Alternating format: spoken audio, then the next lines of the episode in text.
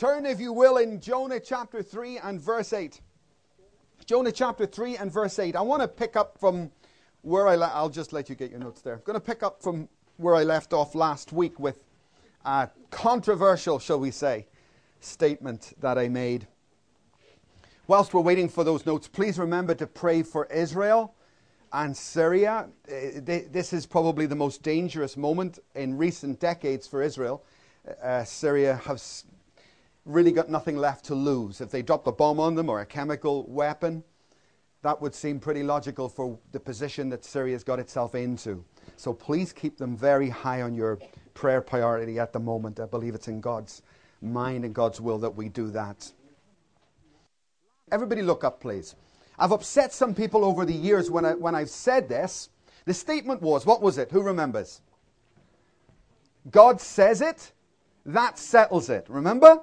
I don't like that statement. I don't like it because it's incomplete. I don't like it because it's very misleading. I don't like it because it can give people a very wrong confidence that is misplaced. No problem with confidence. No, of course, confidence in the scripture and in the word of God, provided that that confidence has been fueled, educated, and is kept balanced by the same scripture, by the same God. Now, if you turn to Jonah chapter 3 and verse 8, this is an incredible piece of scripture, particularly considering Jonah is an Old Testament prophet. He was really an individual of enormous insight, great depth of insight. Jonah chapter 3, verse 8. You know the story of Jonah, it's, it's world famous. But let people and animals be covered with sackcloth. Let everyone urgently call on God. Let them give up their evil ways and their violence. And look at this next part. Who knows? God may yet relent, is the word in my version, the NIV. Repent is the word in other versions. And it goes by many, the, the Hebrew word is nacham. And it means to change your mind. It means that you were dedicated to a certain course of action, but now you're not going to do that. Who knows in, in verse 9, chapter 3 of Jonah? Who knows? God may yet change his mind and with compassion turn from his fierce anger so that we will not perish. Now, you begin to see a little bit of where, where I, I, I would be coming from in terms of God says it, that settles it. Not necessarily. At the top of your notes there, remember the three categories that we mentioned last week God's general word, which is what I want to explain this morning. It's the least understood one. God's conditional promises and God's unconditional pro- God's unconditional promises. Three very different things. I don't think we've got any problem with the second one or the third one. I think it's the first one that really ties us up in knots. The people in Scripture and the people today alive on the earth who succeed the most are the ones who understand the promises of God. Joshua, Joshua chapter 1, God gave him a promise and he went from success to success. Isaac, the son of promise, Joseph, the people in Scripture and the people today on this earth who succeed the most are the ones who have a good grip on this, who understand what a promise is and how to get one, and who understand what a promise is not God says it, that settles it. They understand when that doesn't apply, they know the difference. And it's greatly to Jonah's credit, really, that as an Old Testament guy here, he shows really great insight in understanding God. Look at me, please. Listen very carefully. You can read the book of Jonah a hundred times and still not get the point. The point is this listen, God speaks to Jonah, he's a prophet, and he says, Go to Nineveh and say to Nineveh, 40 days and I will destroy the city, right? And Jonah, Jonah knows that God is a good God. He's kind. He's, we just read it. You're kind, you're compassionate. And Jonah turns to God and says, God, if I go there and I say 40 days and I'm going to wipe out the city, then you're going to change your mind. And then I'm going to be called a false prophet and then they'll cut my head off. You're going to, Nacham is the word he uses, the Hebrew word. Uh, God says it, that settles it. That was obviously the way the people of Nineveh also would have seen it. But Jonah knew that God was a, a good God and likely to turn, likely to listen to the cries of his people. There's always hope with God, folks. There's always hope with God. Many of you will remember Donnelly. Remember Donnelly?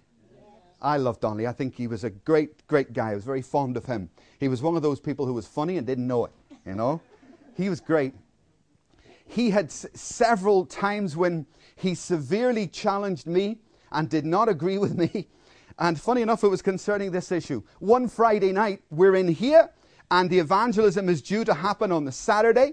And somebody comes up to me and says, Pastor Mike, there's no evangelism tomorrow because we haven't got A, B, C, so it's not going to happen. Would you make an announcement? Yeah, no problem. So it's quiet, everybody. There's no evangelism tomorrow because A, B, C. Fine. I get down off this platform and someone else comes up and says, Oh, hey, hang on. I can do A. They can do B. They can do, we can have evangelism. I thought, fantastic. So I jumped back up and said, oh, hang on. Sorry, everybody. Changed our mind. There's going to be evangelism tomorrow. Everybody goes, yay! Except Donnelly. oh, he wasn't happy with it at all. I was shocked. I was surprised. And he came up, Pastor Mike, I've got a problem with this. What's the problem? You, you said there's no evangelism. A pastor's word should be his word. You said there's no evangelism. And then you jump up and, and, and you completely changed it. I said, Well, isn't it good that there's evangelism? Hello? Isn't that a good thing? Aren't you happy that we were able? He said, No, your word should be your word. That's just my general word. And then it happened again, actually. It happened in one of our meetings when we had a plan. And as things progressed, it became aware to me that there was a better way of doing things. And he blew it again. And he waited till everybody was gone and he said, I've got a problem with this. You've done it again. I said, Donnelly, my friend, please listen to me. I will change my mind as often as I like. Do you understand? I will not be held accountable. I didn't promise you anything. Right? And if it is a better solution, then I am very happy to change my mind. In fact, another individual in this church a few years back they really wanted something. And I was kind of stopping them from proceeding in that direction. And that person sat with me, and this is exactly what they said. They said, You promised me. And I remember stopping them right there. I said, Excuse me? I never promised. Oh, yeah, okay. But you did say. I think, Yes, that's right. I said, That's all. I said that maybe this or that, but I never promised you anything. And this is my point. When it comes to inheriting these great and precious promises of God, you've got to begin where Jonah begins, and that's understanding what is a promise, how to get a promise, what is not a promise, the actual delineations within the prophetic and the Word of God. Are you with me? Okay. Now, this word nacham, is, it's at the top of your notes. It's a Hebrew word. It means to change your mind. There's over 300 references to this in the Old Testament where God has said he's going to do something and then he doesn't do it. So, folks, please listen very carefully. This has two implications for me and two implications for you. Today, I could have a word from the Lord, I could have a prophecy spoken over me this is what's going to happen to you. Might not. Might not happen. I might not fulfill the conditions. You see? I might not follow through and it might not happen. But on the flip side of that, the other aspect of this truth, this nacham, is that when God has said no to you, when there's something that you desired in your life, a track, a path, whatever, and you know that you know that you know that God said no, it's not over. It's not over. Because who knows, Jonah says, verse 9, who knows?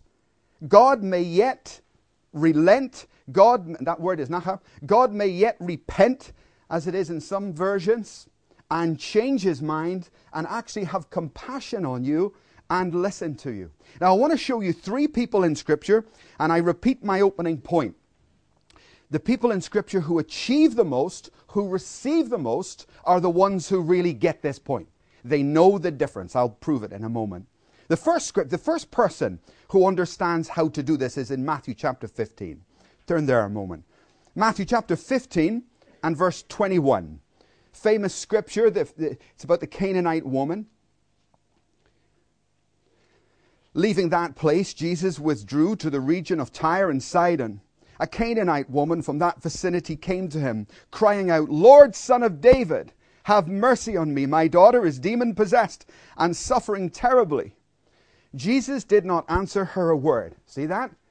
She didn't have a word from the Lord. Okay? She didn't have a word from God. Jesus did not answer her a word. So his disciples came and urged him, send her away. not a good situation. Don't have a word from God, and now everybody's telling you to go away as well. Send her away, because she keeps on crying out after us. And he answers, he agrees with him really, yes, I was sent only to the lost sheep of Israel. But the woman didn't give up. She didn't take no for an answer. She believes in that Nacham. She believes that she can change God's mind. Jesus has just said he's not interested. He's just said no. But the woman came and knelt before him. Lord, help me, she said. And he replies again, a second time he says, No, it is not right to take the children's bread and toss it to their dogs. Yes, Lord. And she starts to appeal her case. Yes, Lord, she said but even the dogs eat the crumbs that fall from the master's table. She's appealing to the mercy of God. And look at verse 28. Then Jesus said to her, Woman, you have great faith. And he turned and he granted her that request. Do you understand that many of you have prayed for many things and maybe given up on certain things? And maybe you think, well, God's definitely said no. God's definitely shut the door on me on this issue. No point in asking again. No point in keeping on with that one. And that is exactly the opposite of what this woman did. Now, I've covered this many times in this church, but you know, Scripture does not say, Ask and ye shall receive, seek and ye shall find, knock and the door shall be opened. That is not what it says. May God help us with English. Okay? It's, a, it's written in Greek, that particular passage of Scripture. And the Greek, you know, if it's read properly, says this To he who knocks and keeps on knocking. That's the one I'm going to answer. To he who, it's the continuous present tense in the Greek. Okay? It's not a one off asking. It's not, it's not casual. It's totally persistent and dedicated, like this lady here, who's coming back at Jesus, coming back to God, and he admires that. It says, To he who seeks and doesn't stop seeking until they have found it, that's the person who will receive it. Right? So get that, I mean, have that mindset because, folks, that mindset is not in so many people's prayer lives. Friday prayer here was fantastic. Brother Everson had a, a word of God inside him. Amen? It was fantastic. A living word. And the living word in us produces living faith. In the book of James, it says this that the fervent, effectual prayer, not just any old prayer, but the fervent, passionate, the fervent, effectual prayer of a righteous man availeth much. But our prayer can so often not be like this lady who is aggressive. She is aggressive. She's going to be persistent. She's going to get that answer. Amen. What about you? What about you? What have you given up on? Seek it until you find it. But you know, I have this picture in my mind. It's like our prayer can be like a, a, a kid getting ready for school, you know? Their school bag is sitting on the floor beside their feet and the, the, the child's just so lazy. Hey, mom, I can't find my bag. And the mom says, Have you sought? Have you looked? Yeah, I looked everywhere. Can't find it. And that's what our prayer can be. God, not good. The, the, the, the, fervent, and effective prayer of a righteous man availeth much. And so should our prayer be. We need to understand that God expects us not to give up, right? But to keep on praying, keep on going after it. And I ask you, what have you given up on? By the way, just as a side note, this woman did not have a word from God. He didn't speak to her. Jesus answered her not a word. And it's very important that you get it right when you don't have a word from God about something you want to do, something you want to be, or some path you're going to pursue. I've had many situations like that in my life. I take them very seriously. What do you do when you reach the silence of God? I had a certain individual in this church this morning, very early, to cry out to me about this. Help me deal with my silence. And I had to say to that brother, It is totally normal. Your silence is normal. God's silence is not supposed to put you off. That's not what it's intended to do. It's not the point. You're missing the point. But I haven't had a word from God. Yeah, well, neither did she. The silence is not intended to put you off, it's not intended to turn you back when you haven't had a word. It's intended, probably, you know, to make you most often a little bit maybe introspective, to look at yourself. And when I hit the silences of God, it's time for me to stop and think, well, okay, let's just look back a moment. Anything I need to put right? Okay, tick. Let's just look at my present. Any attitudes that are not right in me at the moment? Tick. Let's look forward. I look back. I assess my present. I look forward. I should be, I should be hearing from God. I should be able to get that word, and I need to do, in this lady's case, it was humbling herself, but I need to be able to, to, to, to overcome all those issues because God wants to talk. Amen? God wants to speak to you all the time. All the time. It's a worrying thought, folks. It scares the living daylights out of me. It really does. Some of you don't hear from God. Some of you don't hear from God because you're too far away from Him. And it's not good. I, years ago, I was in a hurry. I went home in my apartment in Dublin. I had to rush out to teach at a meeting. And I literally sat down in my cozy chair, got into my apartment. I said, God, I need a word for tonight. I need to write it now and I need to go. What is your word? Boom. Instantly showed me a vision. And the vision was of the lips of Jesus Christ. Ooh. And you know, I saw that vision and I got the interpretation both at the same time. And Jesus was saying to me, anyone who says they're following me should be near enough to hear me. And if they can't hear me, if they're coming to you, Pastor, have you got a word for me? I can't stand that. You know, Pastor, have you got a word for me? What's God saying to you about? Oh, what's wrong with your relationship?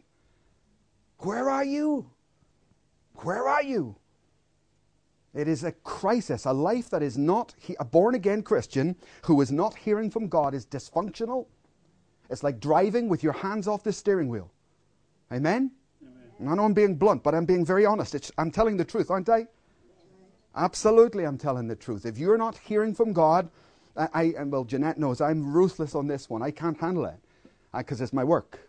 I can't handle it. I have to hear. I have to know that I'm, I'm, I'm on the right road there and I've still got that communication because without that, I'm done. I'm toast. And some of you, I think you, know not what you miss. So get your hearing back. She was not dissuaded or put off by that silence what that silence does is it draws a lot of attitudes out of me. You know, maybe I'm impatient. maybe in my heart I'm saying, Do you know what, God? I'm waiting on a word. If you don't speak, I'm going to do whatever I want. And maybe God wants me to discover that. That bad attitude, that bad way within me. And that's what his silence is for. His silence is a mechanism of actually getting into the wells of my character, my personality, and drawing out the dredge so that he can indeed speak. This woman is just, I think she's fantastic, the Canaanite woman. She, she did what, we, what you may call an appeal. She appealed her case. I mentioned this a few months ago. It, it, it also bothers me that I know this or I hear when I speak with you, many of you, and counsel you that you don't do this. I have had many appeals to God. I have had, made many appeals. You know? Do you know what an appeal is? It's like a court case. Go up in court, found guilty, 10 years in prison, and the convict says, I will appeal. I will appeal my case. I will go before God and I will ask for a bit like this lady. She's been told no. She makes an appeal. And I, I've made several appeals. Uh, the, the, most dangerous one, I nearly got seven days in prison for it. I was in the, the witness box for a drug addict in Dublin. Remember, I told you, the fierce judge, terrible judge. Her name is Gillian Hussey, and she was famous. She was a right little lord, I tell you, a king. She was notorious for being ruthless. And she was going to lock this guy up. And I got a little chance to speak, you know. But she was she just said to me at one point, just quiet, quiet. And she was going for his sentence, you know. And I knew he was going down. And I knew that she's a hard judge. But there's humanity in there somewhere, isn't there? so I decided to take a chance and speak up. And I said, with all due respect, and you could feel that court, you could feel the air in that court. You dare to speak? You're going down. Seven days contempt of court, you know. She was ruthless. With all due respect, Your Honor, I also see drug addicts all day, every day, as part of my job. And I appeal to you on behalf of this man because I know him well. And she let me go for about a minute. She said, Silence. Hmm. And I look at my friend, and he, he had told me, I go to prison. You know, Mike, I can't handle it. I can't handle it. And I knew him, I knew his mother well, and he was a good guy. He was a nice person, just got addicted to drugs. And I take a look over at him standing in that dock, and I think, oh, God, help me. So I decided to have another go. with all due and attention. In fact, I remember a cop, a policeman, just began to take one step, and he thought, You're going down, lad. You do not do that. I said, With all due respect, Your Honour. And I went on a little bit, and that judge just said, This time, a little bit more quietly. Be quiet. And then there was a long period of silence. But like God a long period where she's just sitting up there in her box. And as I looked at her, lifted her hands, and both wrists were bandaged. And when I got outside, well, I'll finish the story. She, she turned and said, I'm going to let you go to the Colin. I'm going to let you go in his custody and you will report back to me. And to give a whole list of, I thought, yes, praise God. And I got outside, and Colin was over the moon. And I said, Do you see her wrists? What's the story? And he said, she tried to kill herself. What? Judge Hussey? Yeah. Her son's a drug addict. What? I didn't know. Her son's a drug addict. I didn't know that. And last week it was all over the news. I didn't hear. She was depressed about her own son and she tried to kill herself. That's what the bandages were. Oh, and there she is in the dock. I know somebody else who lost their son. And I know somebody else who has compassion as well. God, your Father. I know someone else who has been hurt. And all I'm saying, folks, is you need to learn to appeal your case. And I'm, I've not done this often, maybe about, I was trying to remember, but maybe about seven or eight times in my life when there has been something of immense importance where I've had to go to God. Now, don't waste God's time if you like. Don't play games with this because for me it's a very important thing. If I'm going to God like this lady, past has got to be right, the present has got to be right, so I, I need God to take me seriously so that when I go into those cases and I'm appealing for someone, something, or us, or whatever, I know that I have a case. I know that I have a case.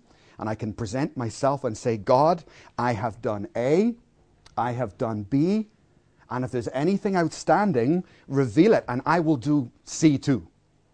but I am appealing to you, God. I'm appealing to you. You're a good God. I believe that you're a good God. Now, will you hear my case on this issue? And I've had several miracles just on that approach when the answer had originally been no. That's the first. They're all women, actually. The second lady with this same understanding is Mary. John chapter 2 and verse 1. Here we have the same Nacham principle where God says no, and human beings manage to turn his heart or change his mind, if I can put it that way. That's a clumsy way of putting it, but it's a way that we can understand.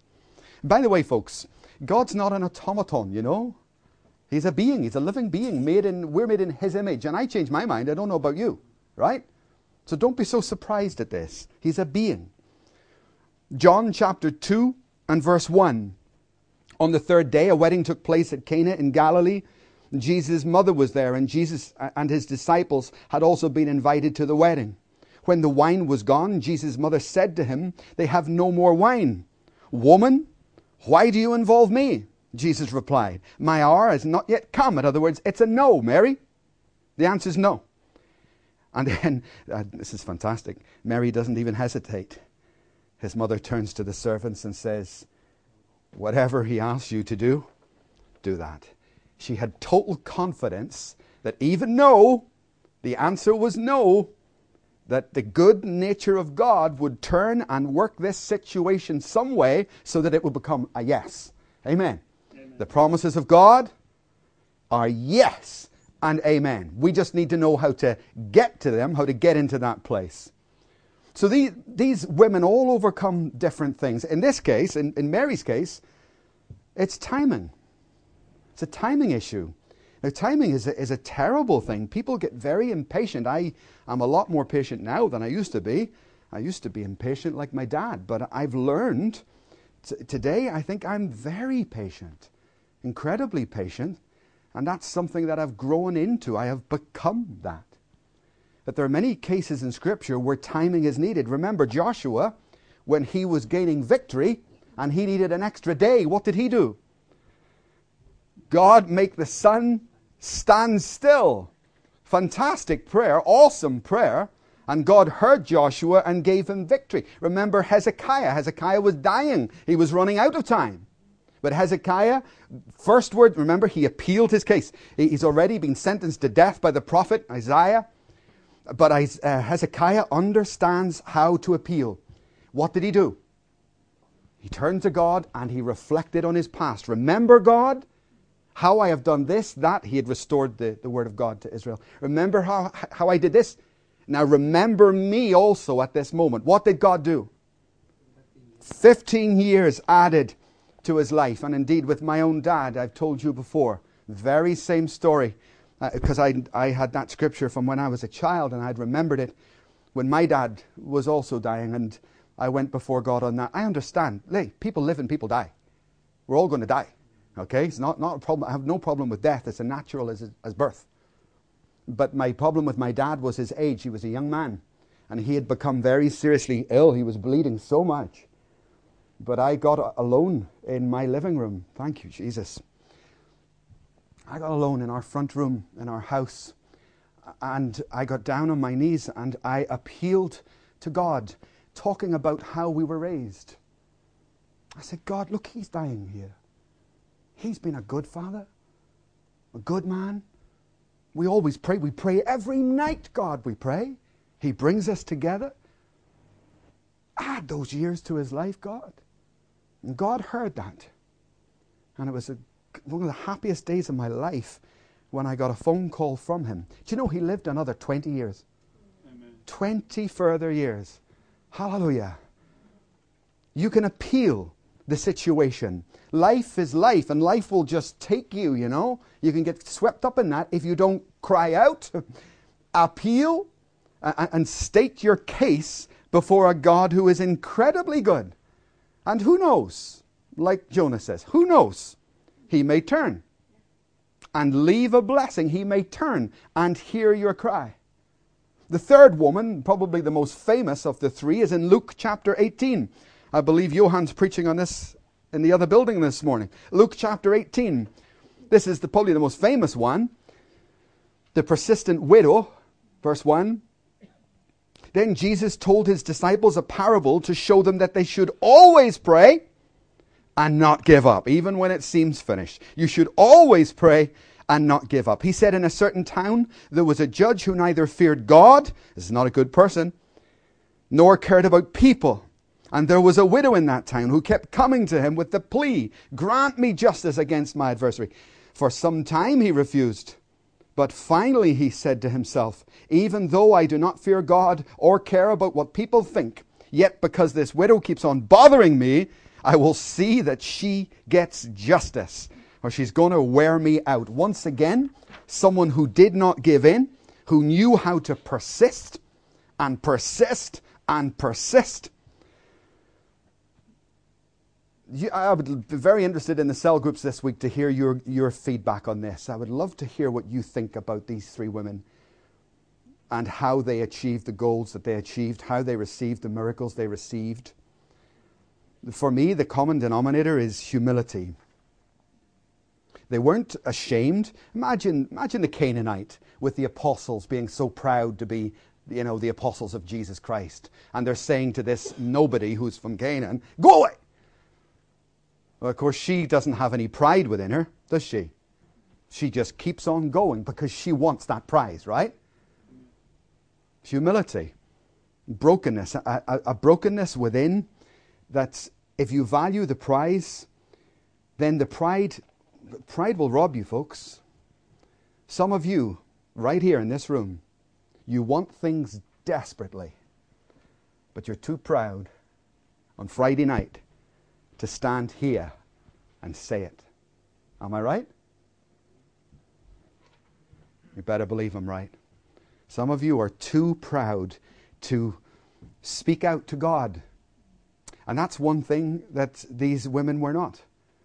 They overcame their pride. I, I, told you years and years ago when I first got saved and God told me to, to, to preach and I couldn't do it. And I knew a man in Cardiff who was very good at training and teaching. And I made an appointment with him and he said he would give me a go. And he took me to a school. He told me what he wanted me to do. He wanted me to write out what I was going to present in the school assembly. And he would take me along and he would give me a chance. Well, I wrote my message I went to the school. He, I remember, I can see it now. He sat at the back. I delivered that message. He took me back to his house and he handed my message back. And he said, Do you know what? This is just not for some people. This line of work. And you know what I think you should do? Don't do this. Don't, don't, don't pursue preaching. It's just not what you are made to do. And I was devastated. So I took my notes and, okay, that's a shame. And I went home. What am I going to do now? Was my life gone? He just snuffed out my life then. I'm not taking that. You start to think, I don't have to take that. Do you know what I did? I rewrote my message. He said I did this wrong, I did that wrong, right. I rewrote it. And I went back. And he opened the door and he saw me standing. Oh, yeah? I said, I, I wrote it again. Can I have another go at it? And I remember his words. You know what he said to me? You don't care, do you? What did he mean by that? You don't care what I think of you. You don't care that you look like an idiot. You don't care that you've come back. Haven't you got any self respect? I said, No, and here you are. No, on this issue, I don't have pride. That's right. On this issue, I don't care what I look like. I want the goal. Amen. I need you to teach me what you know so I'm back again. I don't care what I look like. And that's the attitude that the persistent widow had. That's the attitude that broke through. That's the attitude that you need to be praying out loud with your brethren. Amen? Amen? To see God's hand move. They're the prayers He hears. These are the ones that made it to Scripture. These are the ones that got written down. So God's telling you something about our attitude in prayer being a prideful attitude, I believe. You see, the silence of God is a, it's a funny old thing. Shake hands, brother. Oh, go on, shake hands, go on. Ah, oh, go on, go on, go on, go on. Ah, oh, go on, go on. Oh, go on. You've got to play the game. Play the game. Go on, play the game, play the game, play the game. Thank you. See, funny thing, human nature. In the beginning, you think there's no pride, but it's actually pride.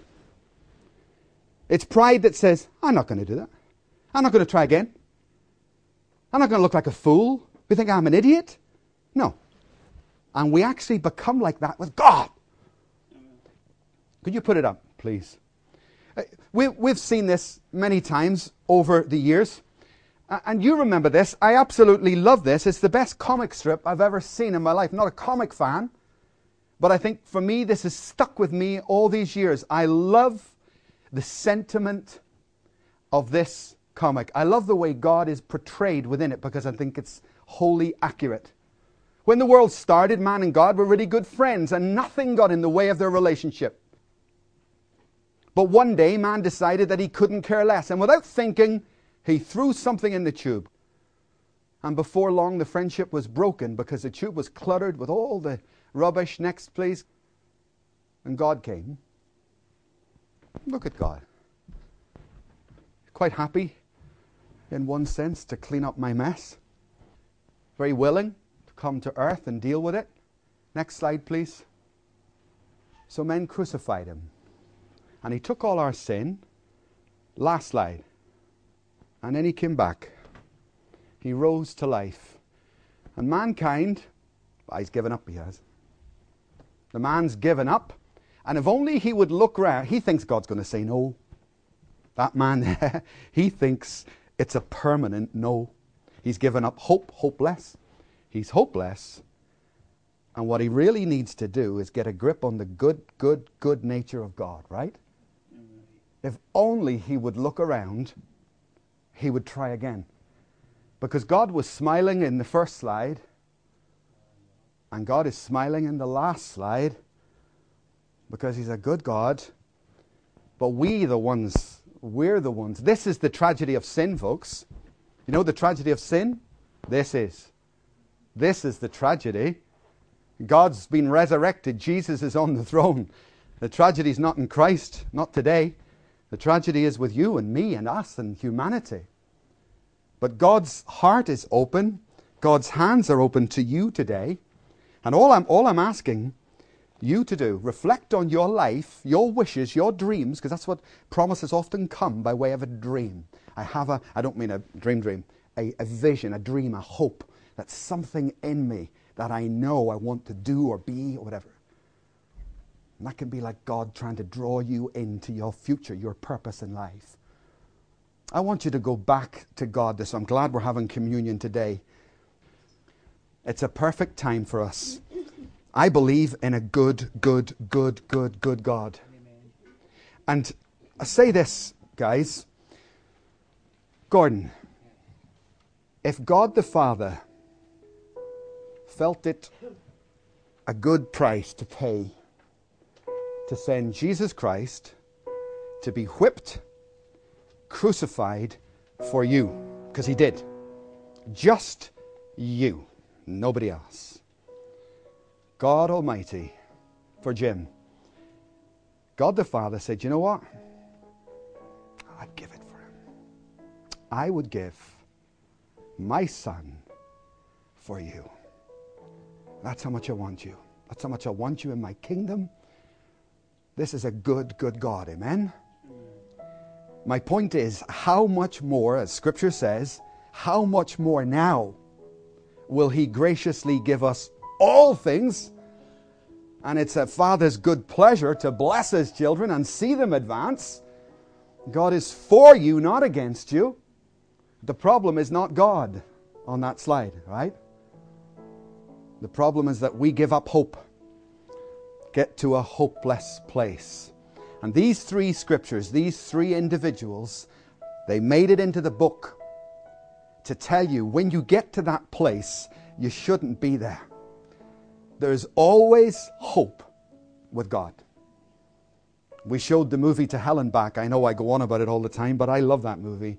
I think it's great.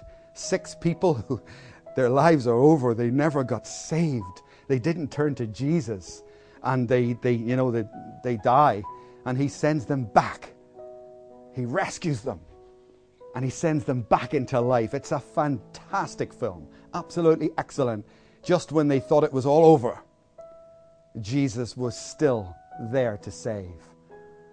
But, folks, what about your life this morning? I want you to make an assessment of yourself, but just before we have communion. And if you're not hearing from Him personally, that's a problem. Maybe we need to look back. Sometimes not looking, you know, Paul says forgetting what lies behind, and that's fine, provided you've dealt with it, provided you've dealt with all things of your past, because God will make us also do that. It's called repentance. So I want you to think back over your life this morning and ask God, is there anything in my past that I need to bring onto the blood? It's communion in a moment.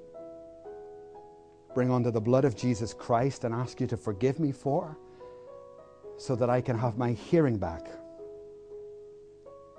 Is there anything in my present, God, of my attitudes?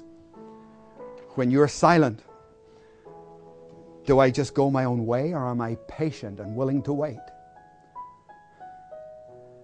And God, is there anything in my future that I'm missing that you want to speak a promise, speak a purpose into me this morning? In all things, we follow God's example and God is a God who nacham, repents, turns, it means, turns and changes and blesses. And God, this morning we follow your example and turn heavenward, dedicate our lives. We pray as we take communion, God, that you will wash us again fresh and clean and new.